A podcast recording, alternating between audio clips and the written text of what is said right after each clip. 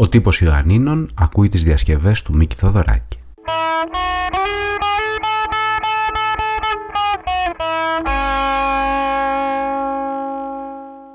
Ο Μίκης Θοδωράκης κατέγραψε ζωή ένα μεγάλο φάσμα επιρροής σε διάφορους καλλιτέχνες και συγκροτήματα που κινήθηκαν σε ένα επίσης μεγάλο μουσικό φάσμα.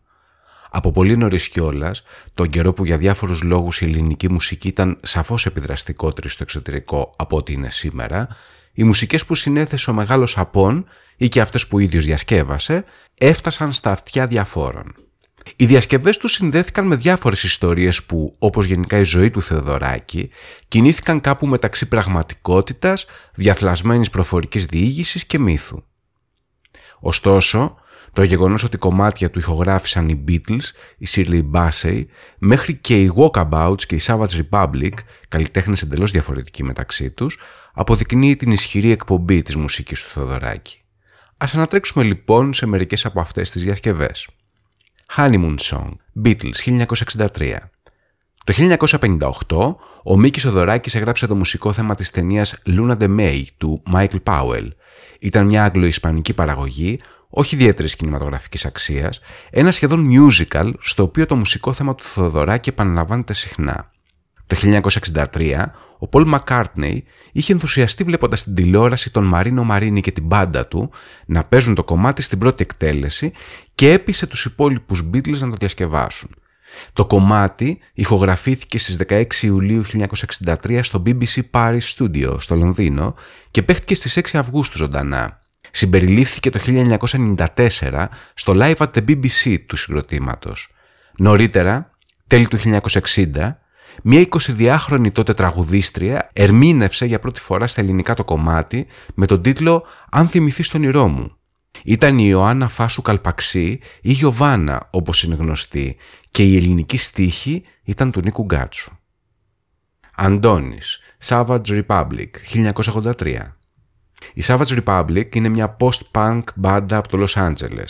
Το 1983 κυκλοφόρησαν ένα single με τον τίτλο Noir.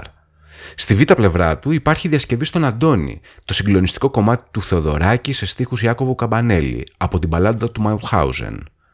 Ο Αντώνης από τους Αγκελόκηπους ήταν συγκρατούμενος του Καμπανέλη στο στρατόπεδο συγκέντρωσης των Ναζί στην Αυστρία και μάλιστα επιβίωσε της εχμαλωσίας. Άσμα Ασμάτων, Τζοάν Μπαέζ 1983. Από το Μαουτχάουζεν επίσης προέρχεται το άσμα ασμάτων που επέλεξε να τραγουδήσει Τζοάν Μπαέζ στο Εράκλειο της Κρήτης σε μια συναυλία στη Χανιόπορτα στις 3 Ιουλίου του 1983. Μάλιστα η Μπαέζ το τραγούδισε στα ελληνικά.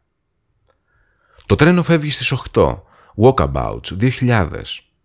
Ο Chris Έκμαν και η Κάρλα Τόργκεσον, οι δύο μουσικές φιγούρες αναφορά στο rock and roll, ηχογράφησαν το 2000 το κομμάτι «Το τρένο φεύγει στις 8». Το 1968, ο Θεοδωράκης μελοποίησε τους στίχους του Μάνου Ελευθερίου, τους οποίους ο ίδιος είχε γράψει κατά τη στρατιωτική του θητεία. Ήταν μία από τις πρώτες γενικά στιχουργικές εμφανίσεις του νεαρού τότε Ελευθερίου, ενώ ο δίσκος, τα λαϊκά, ηχογραφήθηκε στο Παρίσι πια, καθότι είχε ήδη ενσκύψει Χούντα στην Ελλάδα και ο Θοδωράκης ήταν κρατούμενος. Το γελαστό παιδί, Σίλι Μπάσε, 1970.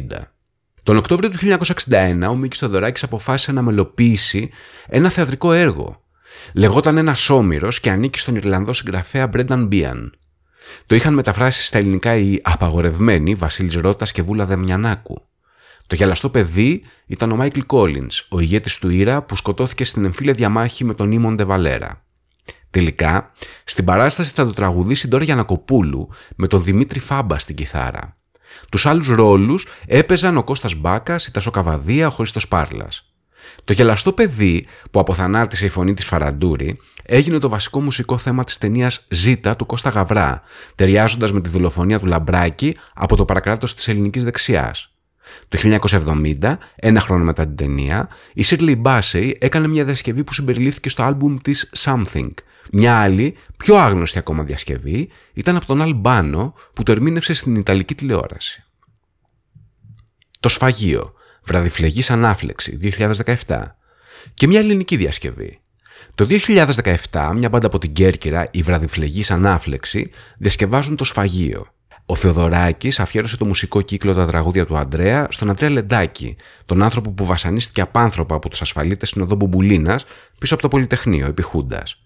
Ο κύκλος κομματιών τυπώθηκε σε βινίλιο το 1974 στο Θεοδωράκης Διευθύνη Θεοδωράκη νούμερο 2 και ερμηνεύτηκε με αθάνατο τρόπο από τον Αντώνη Καλογιάννη. Η πρώτη εκτέλεση όμως ανήκει στο Ζόρζ Μουστακή. Ζορμπά the Greek, Bread and Beer, 1970. Το 1964 ο Μιχάλης Κακογιάννης αναγορεύει σε επισκηνή Έλληνα τον Άντωνι Κουίν στον Ζορμπά. Το διάσημο κομμάτι που σχεδόν στήχιωσε τα ελληνικά διαβατήρια μέχρι σήμερα ήταν διεθνής επιτυχία, ελέω και του Γκρίκ Σιρτάκη φυσικά. Το 1969 το διασκεύασε μια ανύποπτη και άγνωστη μπάντα στο Λονδίνο. Λεγόντουσαν Bread and Beer και ο πιανίστας τους λεγόταν Rick Dwight ή αλλιώς Elton John. Ακούσατε τον τύπο στο μικρόφωνο. Μια εκπομπή του τύπος i.gr.